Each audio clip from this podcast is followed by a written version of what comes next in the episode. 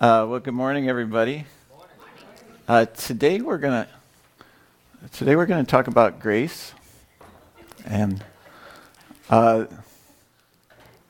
the fuller extent of grace. And this, actually, this morning, Tim, I'm going to talk about part of it is is God as our Father, uh, and and some of His function as our Father. So um, I hope it means a lot to you. Um, but uh, let's just start out with prayer. Father, we thank you that you are good. You are good all the time, and we thank you for your grace, without which we could not stand and we could not uh, survive. We thank you for your love for us. We thank you for Jesus and what he did for us. And I pray that you would speak to us this morning and that you would cause us to grow closer and closer to you and in your plans for us. In Jesus' name. Amen. Okay, well, um, standing up, being upright. Uh, the other day, Michael was showing us um, a YouTube video of some football follies. Um, how many of you follow football at all? Pay attention to football. There, there was, uh, in this one, uh, there was. Um, a defensive lineman who somehow fell down on the play. I don't know. Defensive linemen, they're the big guys that chase the quarterback. Do you know who the quarterback is? He's the guy that throws the ball, usually. Um, so uh, this big defensive lineman, he fell down. And for whatever reason, it didn't look like he got in- injured. He just stayed there lying on the ground and he didn't get up. And so the quarterback, he's there there's a lineman on the ground. Quarterback's got all the time in the world. Nobody's chasing him. And he throws a touchdown pass. And uh, the, guy that was lying down uh, looked pretty bad. He needed to be upright, he needed to be on his feet. Um, how many of you would lie down in the road like this guy? That's a bad idea. No, that's dangerous. Um, you need to keep upright and alert in case if a car comes by, you're down there, you can't get out of the way. And uh, that's dangerous. Um, well, in the same way, God wants us to walk uprightly before Him for our own good. Uh, living by His word, he, he says, will keep us upright.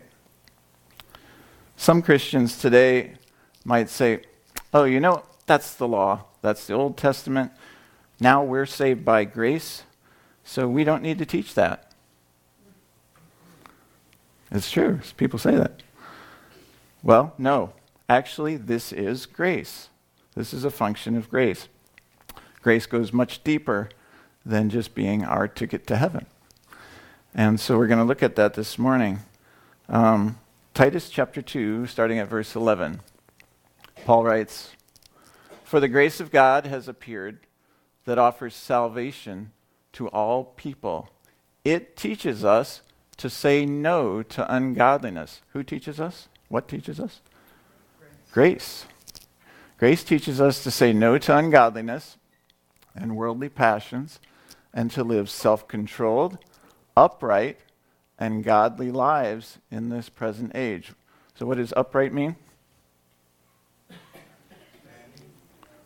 Standing, and it means, here in this context, it means righteous, um, just, uh, doing what God wants us to do. Um, while we wait for the blessed hope, the appearing of the glory of our great God and Savior, Jesus Christ, who gave himself for us to redeem us from all wickedness and to purify for himself a people that are his very own, eager to do what is good. So you see, it talks about that blessed hope that we have and that we are waiting for him, that he gave himself for us to redeem us. Grace redeems us, it does forgive our sins, it does uh, give us the opportunity to go to heaven, but he's purifying for himself. We are the bride of Christ, right? Christ would like a pure bride. And and that's and but who's doing it? He is. And, and grace is teaching us, uh, empowering us, that we might be eager to do what is good, like, like He is eager to do what is good. So these then are the things you should teach encourage and rebuke with all authority. Do not let anyone despise you, Paul says to Timothy. So he says, You got to teach these things. You got to teach uprightness, that grace empowers us to do good. Um, so, how does grace teach us self controlled, upright, and godly behavior? Well, I think Stephen um, built us a foundation last uh, week from Scripture um, about the work of the Holy Spirit and that it's His love manifesting through us that empowers us to do everything that He wants us to do in our lives. Um, in the commentary, I looked at Matthew Henry. Uh, wrote wrote this to explain Titus two twelve. It says he wrote, "He loved us and gave Himself for us, and what can we do less than love and give up ourselves to Him?" So he's saying it's a response to His love. Redemption from sin and sanctification of the nature. sanctification means what? A reforming of our behavior, reforming of our thinking, uh, our speaking, and our actions. Uh, these things go together and make a peculiar people unto God. How many of you know you are peculiar? Okay, it means different from the world uh, free from guilt and condemnation, praise the Lord, and purified by the Holy Spirit. All scripture is profitable. Here is what will furnish for all parts of duty and the right discharge of them. That means doing what God wants us to do. Let us inquire whether our whole dependence is placed upon the grace which saves the lost, pardons the guilty, and sanctifies the unclean. Grace does all those things. And the further we are removed from boasting of fancied good works or trusting in them, so that we glory in Christ alone, the more zealous we shall be to abound in real good works. So he's saying, it is not by trying on your own or trusting in yourself or pride and boasting that I do good, that actually gets you off track of the true grace that empowers you to live for God. Right? He's saying, um, the more you realize the true grace, the less you depend on yourself, but, but it, it's grace that naturally influences us to want to and to actually do obey God. Unfortunately, in many Christian circles today, it's uh, become unpopular to teach about saying no to ungodliness. Um, we have a lot of, well, I guess they're known as seeker friendly churches, and it's, it's good to seek to get the people, people in, and we definitely need to outreach. But um, to, you know, the word rebuke, that would be considered a bad word, I think, in, in, in a lot of places. Um, many parts of Scripture, I think, are ignored or left alone by, by certain churches. Um, a, lot of times, places of, avoid Bible doctrine. Doctrine actually means scriptural teaching. Um, you know, the fact that Jesus died for our sins, that's doctrine. But uh, they view it as divisive. It has the potential to be divisive, so they avoid it and say, oh, we don't we don't want to teach that doctrine.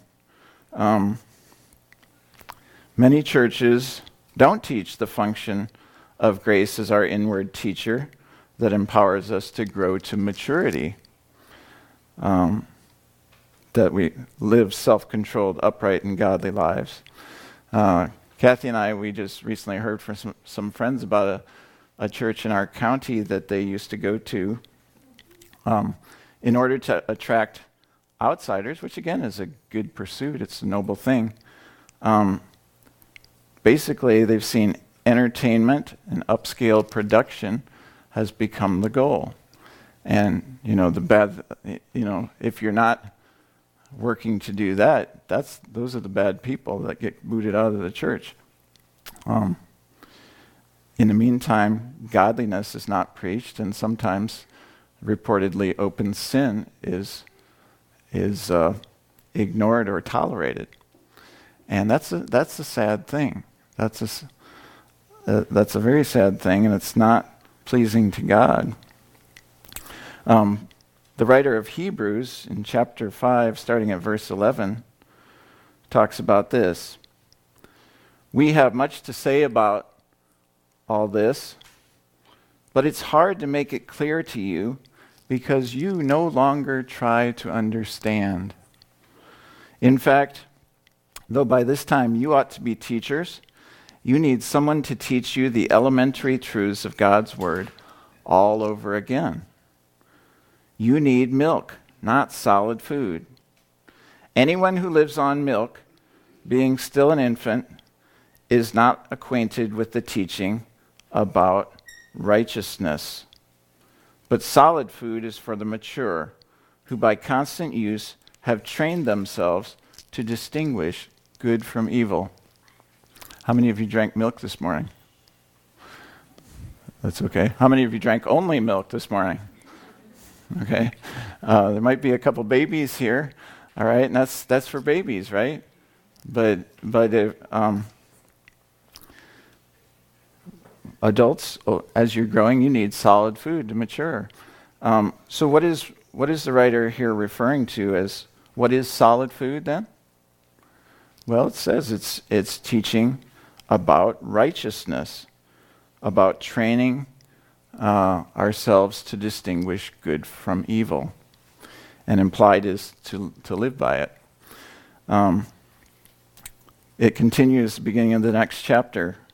Therefore, let us move beyond the elementary teachings about Christ and be taken forward to maturity, not laying again the foundation of repentance from acts that lead to death and of faith in God, instruction about cleansing rites, such as baptism, the laying on of hands. Uh, that can be different things, but probably it's about the baptism of the Holy Spirit, um, the resurrection of the dead, and the eternal judgment. And God permitting, we will do so. We will move beyond those elementary teachings. Oh, but those are the most important teachings of the church. Yes, they are. They're a foundation. All right? In other words, to be born again is absolutely necessary, right? But if we get stuck on those things, and I know that we, as a church at COC, I don't think we do get stuck on those things, but I think sometimes in our personal lives, we can get stuck on those things. And um, uh, it's uh, that's a foundation that need, that the Christian life is built upon. You can't have anything else without it, for sure. But we need to build upon that. Um, you know, a, a baby who doesn't grow, that's not a good thing, right? We must be born again. Okay, so you, you can't have life without being born again. But uh, a baby who doesn't grow ends up dying. Um, so these elementary teachings, they're the foundation. They are um, what our life, our relationship with God is built upon. You know, babies are cute. How many of you love babies? But uh, you don't want them to remain babies forever right? We, we don't want to keep getting up in the night every night with them, and we don't want to keep changing diapers all the time. Thank you. We love our babies, but uh, we don't want to always have babies. Um, we can have another baby, right? I'm not that. don't take that the wrong way, Kathy. Okay. Um, no, we want our children to mature. I think is what I'm trying to say. Uh, there's a need to mature in all of us. Uh, Christian author John R.W. Stott, uh, who spent much of his time traveling around the world, uh, being involved with the church. He's been quoted as saying that the greatest need of the church, from what he witnessed, is maturity. And uh, he said something like, the church is about 16 million miles wide and about a sixteenth of an inch thick. In other words, there's, there is a big need for spiritual maturity. Um, so, God is our Father. Amen. He calls us, himself our Father. He truly is our Father. And uh, so, those of us who are parents, those of us who have children, even if it's, even if it's uh, spiritual children, okay, maybe you don't have your own biological children, um, we, can, we can really identify with his feelings and his desires for us as his children. Um, I, have I've always felt that to be a father really helps me, gives me encouragement and hope because me, a sinner, to see how I feel toward my children really helps me to understand how God uh, loves me as, as a father and what, what he says about that. Um, well, Chip Ingram, uh, has a teaching series that we've just started in our home group. And uh, I think it's called Dare to Experience True Christianity. It's based on Romans 12. He said this in that teaching God has a dream for your life that is right and good and wonderful. And it grows out of his kindness, his love, and his goodness, and his concern for you. And he wants to develop everything about you but at the heart of what he wants to develop is your character. He wants to make you like his son. That's a big agenda. More than where you were, more than specifics about how this turns out or that turns out, that's the heart of God. He wants you to mature, He wants to grow your character. Um, I've also been reading a, a parenting book by Christian psychologist Dr. Henry Cloud and Dr. John Townsend. It's called Raising Great Kids. And uh, uh, they echo God's dream in their teaching about human parenting. They say, Good kids are a product of the real goal of parenting mature character. When children grow up with mature character, they are able to take their place as adults in the world and function properly in all areas of life. Character growth is the main goal of child rearing. So, according to them, well, what's the definition of character? What does it mean to develop character? We view character as the structures and abilities within ourselves that make up how we operate in life. In other words, character is the sum of our abilities to deal with life as God designed us to. So, character is basically how you live, how you get through life, uh, and your ability to do that.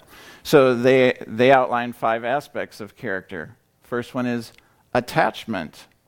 That is the ability to form relationships, right? And that's, that's a big deal in life, is to be able to relate with, uh, relate well with people and with God. The next one is responsibility, taking ownership of life. Not to say that we don't depend on God, but if we need to take ownership of our own uh, life and, and our own actions, our own behaviors, right? Uh, another one is reality, dealing with sin, loss, failure, and evil. What do we do when we face those things? We live in a sinful world. We ourselves have a sinful nature. How do we deal with those things? Uh, the next one is competence, developing the God given gifts and talents that we have in us. That's um, part of maturity, part of character. Next one is conscience, an internal sense of right and wrong needs to be developed. And finally, worship, and that includes spiritual growth, uh, and right relating to God. And so, um, you know, in other words, they basically include all the ways that we should think, believe, and act toward God, toward ourselves, toward other people around us, and toward the situations and circumstances that we find ourselves in in, in life. It's all encompassing. Um, now, this definition is not scripture, right? This is from a book by a Christian psychologist. However, um, I, believe God's word has much to say about all of these aspects of mature character, and it urges us to work on developing them in our lives. So here's the good news uh, it's the Holy Spirit's work in us that will do it. And in fact, He's the one that even wants causes us to want to grow to be like Jesus. Amen? It says that in Philippians chapter 2, starting at verse 12. Therefore, my dear friends, as you have always obeyed, Paul is concerned about obedience, not only in my presence, but now much more in my absence, continue to work out your salvation with fear and trembling. For it is God who works in you to will and to act in order to fulfill his good purpose. Now, I was raised in the Lutheran church, and there's a lot of good things about the Lutheran church, but and one of them is we rely on we are saved by grace. So when Lutherans read that verse, they're kind of like, was this really supposed to be included in there? When it says, uh, continue to work out your salvation with fear and trembling, because that sounds like working. But I think what it's what it's it's, it's not talking about earning your salvation. It's saying, you know what? Uh, your re- your salvation is a relationship with God, and it's something that you must walk with until the day of your death. It's not a one-time pray a prayer and immediately I've got this ticket to heaven and it doesn't matter what the rest of my life is like. No. Salvation is a lifetime experience and it's a lifetime relationship. And God says, Be faithful unto death, and I will give you the crown of life. And so it's holding on to faith in Him and walking with Him. Jesus said, He didn't tell His disciples, Hey, pray this prayer and I'll see you later. No, He said, Follow me, right? And uh, praying prayers is good, but it's a lifetime thing. But the next verse is good that it goes with it because it says, It is God who works in you, both to will, to want to, and to act, to do. So it says, Work out your salvation with fear and trembling. And then, and yes, it is God who works in you. He's the one that empowers us to do that. We just need, we need to have faith in Him and walk with Him. Um, And it says, in order to fulfill his good purpose. How many of you do you believe that God has a good purpose for your life as your father? You know, uh, that's the thing that Chip, Chip Ingram was saying. Uh, as parents, we have desires for our children, we have dreams for our children. Uh, we want them to be successful. But the biggest thing is we want them to be upright, loving, godly uh, have godly, mature character. Um, and when it and when that doesn't happen, um, it's painful. You know, one thing he says is children have the ability to give great joy to parents. Children also have the great ability to bring pain to us as parents. And, and we've all probably experienced that to, to some extent or other. Um, and it's the same with us to God. Um, so part of Paul's purpose there, he's saying, uh, well, I didn't read it. Verse 14 do everything without grumbling or arguing, so that you may become blameless and pure, children of God without fault in a warped and crooked generation. Then you will shine among them like stars in the sky. Sky at night is black, the stars are bright. It's amazing that we, we can see them from how many light years away? Like billions of light years away? I don't know. But a big number of light years away. And we can still see that because it's so bright and the rest of the sky is so dark. And that is God's meaning for us to shine like stars in the universe. Uh, in the midst of this warped and crooked generation we live in, as you hold firmly to the word of life. And that's a key, holding on to his word.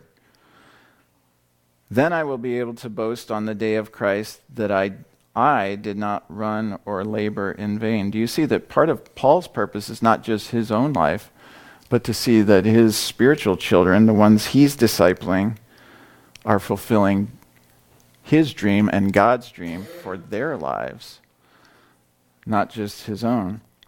And a question, you know, what if Paul had not grown to maturity in Christ himself? where would we be? you know, uh, you know, I'm sure God is faithful; He can raise somebody else up, but um, God's purpose for our lives is important.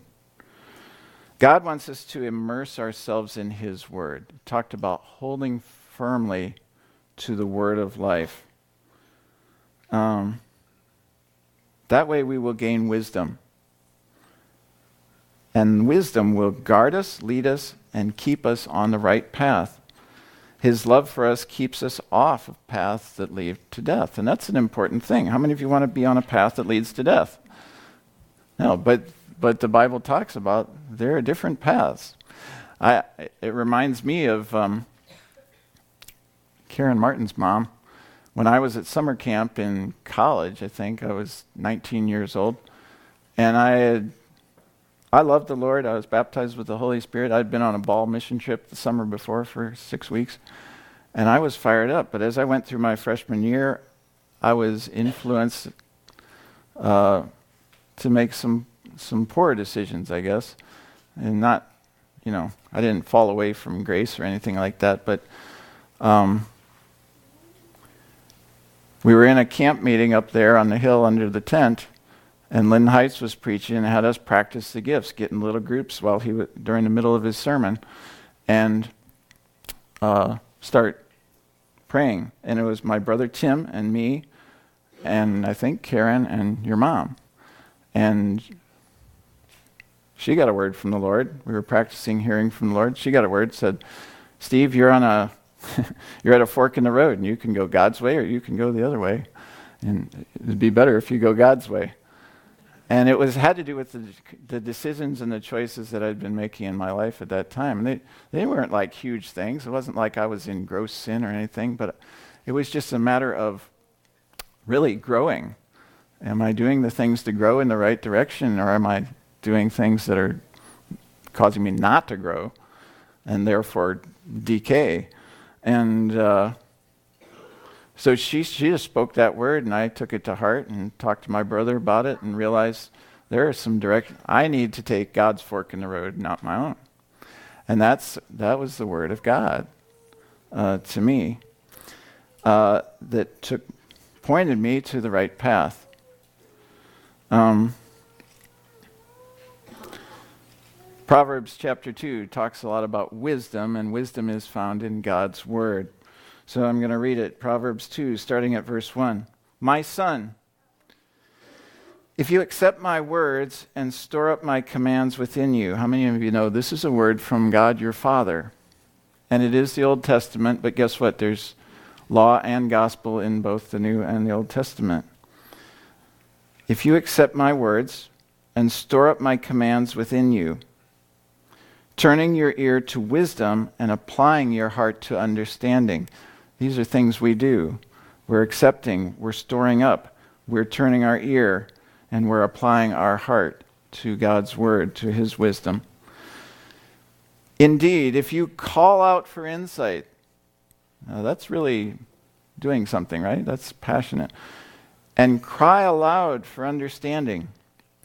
And if you look for it as for silver, and search for it as for hidden treasure if I told you, like, there's a valuable million dollar treasure hidden somewhere in your backyard right now, some of you'd leave the service right now to go start digging for it, right? And maybe I would too, but my yard's really big, so I don't know where I'd start. Um, But we like treasure. Um, search for it, wisdom, God's wisdom, as for hidden treasure. Then you will understand the fear of the Lord and find the knowledge of God. For the Lord gives wisdom. Let me say that again. The Lord gives wisdom. From his mouth come knowledge and understanding. He holds success in store for the upright. Well, there's a benefit of being upright. How many of you want to be successful? Successful in, the, in what God wants for you. He is a shield to those whose walk is blameless. How many of you want how many of you need protection? We all do. For he guards the course of the just and protects the way of his faithful ones. Then you will understand what is right, just, and fair. Those three words, right, just, and fair, good definition for the word upright. For every good path. For wisdom will enter your heart, and knowledge will be pleasant to your soul. This is a promise. Um, you know, we're not talking about earning the benefits that God gives. It's just that God is saying, as a father, this is a bad path. Don't go on it. It will not go well for you. I'm your father. I know you need to go on this path. Walk on this path with me. Do you see what I'm saying? He's not saying, earn all your protection, earn all your provision, earn all your. He's not saying that. He's saying, I'm your shepherd. I'm here to guard you, th- guide you through life. If you go off this path, you're going to run into trouble. Follow me this other direction. You know, it's it's love, it's it's grace. And he says, I'm here to help you through. Hold on to my hand and we'll make it. Okay? Um, verse 11 Discretion will protect you, and understanding will guard you. Wisdom will save you from the ways of wicked men, from men whose words are perverse who have left the straight paths to walk dark ways, who delight in doing wrong and rejoice in the perverseness of evil. That's prevalent in our society today, isn't it? I mean, what's right is wrong and wrong is right, it seems like, when you uh, pay attention to what's being said out there. Um, verse 15 whose paths are crooked and who are devious in their ways. Wisdom will also save you from the adulterous woman and from the wayward woman with her seductive words. I'm sure it's not just women who are traps for us, but um, who has left the partner of her youth and ignored the covenant she made before God. Surely her house leads down to death and her path to the spirits of the dead. That's a place I think we don't want to go. None who go to her return or attain the paths of life. That's a serious word right there. Um, do you see the, though that what it's saying is sin is destructive? Uh, any sin in our lives causes destruction, whether it be in our own self, in our own heart, in, to our faith, to our relationships, to our relationship with God. Um, have you ever seen, seen the destruction sin works in somebody's life? Maybe your own life, maybe my own life. Um, what it does to relationships, how it cuts people off from accomplishing God's good purposes for our lives. Um, the, the God's word is, is warning us and guiding us about these paths. Verse 20 Thus you will walk in the ways of the good and keep to the paths of the righteous. For the upright will live in the land, and the blameless will remain in it. But the wicked will be cut off from the land, and the unfaithful will be torn from it. That's quite a chapter, um, talking about wisdom. And but God has given us His word. Actually, we go back to Dr. Cloud and Dr. Thoms- Townsend talking about children. They say that there are three ingredients that God has provided to produce growth in children for us. And those three are grace, truth, and time. And uh, I just look at that to remind myself about the growth that I've seen in all four of my children. Faith's in there too, right? She just, you just can't see her. And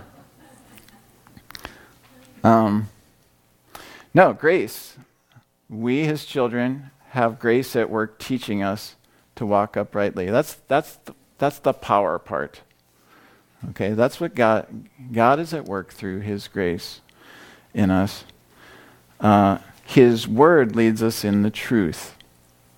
You know, this book, I, I really like what it says about parenting. Sometimes we are torn. Should I show grace to my child in this situation, or do I need to hold up the truth and, and you know, convict them of what is right? Uh, do I need to discipline them?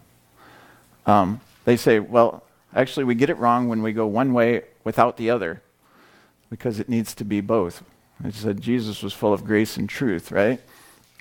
And, uh, and so we also, uh, in upbringing our children, probably in everything we knew, we, we, we need to be, have both grace and truth together. That, that can be a trick, but it's, it's the Lord who gives us wisdom about how to do that. So, so we need truth, and we get truth from His Word. Truth convicts us, truth guides us in the right way. Um, and so we need to preach the truth, like, like Paul was saying. We need to move on from the elementary teachings, which are necessary, but we should not ignore the preaching of truth about righteousness and how to live and grow up in our relationship with the Lord. And then there's time. And, and time is, bec- and they are saying parents need to spend not just quality time, but actually a quantity of time with our children as much as, as we're able to. Uh, because it's that daily walking through situations and applying grace and truth daily, again and again and again, that builds maturity in children, that helps them grow. And guess what? God is a good father. How many of you know? Day by day, He is with us and He's walking through us uh, with us and through every situation we meet. Some of them he's chosen to bring about, some of them naturally have come to us. Not every bad thing is something he's designed and said, oh, this bad thing will be a good thing for my ch- child. He does say, hey, this bad thing didn't surprise me, and I'll turn it around for good for my child. Yeah? Uh, that he is walking with us and he's in us by his Spirit to apply grace and truth to every situation, and that is how we grow as His children in maturity. And it's His will for our lives. And it's something for all, you know, we don't want to remain babies. We don't want to have our diapers changed forever. And you, you can't remain a baby. You've got to grow. We've got to grow. And it's God's heart for us. And it's it's for our good. You know, his goal is that as his dearly beloved daughters and sons, that we grow to be like whom? Like Jesus. That's that's the goal. And it's a it's not just like, oh, that's impossible, I'm not Jesus. No, you're not, but you have Jesus in you. You have the same grace. You have the same truth. It's the power of God. It's not you. Amen. Let's pray. Hallelujah, Father. We thank you that you are a good Father. You are forgiving and good. And we need your grace. We thank you for the salvation you have purchased for us through the cross. We thank you for those elementary teachings that are so necessary Without a foundation, no building could stand. Without being born again, we could not be saved. But we thank you that um, you have committed to walk with us our whole lives through. And that you are not content uh, to leave us worldly and ungodly, but that you care enough about us that you empower us to do your will. We thank you that you have good goals, dreams, and plans for each of our lives. And Lord, we come to you humbly. Lord, we repent of our sins and we put our faith in you. And I pray that you would enable us to immerse ourselves in your word and in truth, that we would press in closer and closer to you, because that's really what it is. That we would press in to know you more intimately, to know your ways. And as we do that, that you're going to cause us to become more and more like you. Thank you that it's grace that supplies the power, grace supplies the growth. No farmer can make seeds grow, but it's the power that you put in them that, that causes them to grow. And it's the same with us, Lord. So we look to you. Help our eyes look to you. And I pray that you would guide us. Thank you for your spirit. Thank you for your word. Thank you for brothers and sisters whom we can walk with. Help us to encourage one another and spur one another on toward love and good deeds. Thank you, Lord, in Jesus' name. Amen.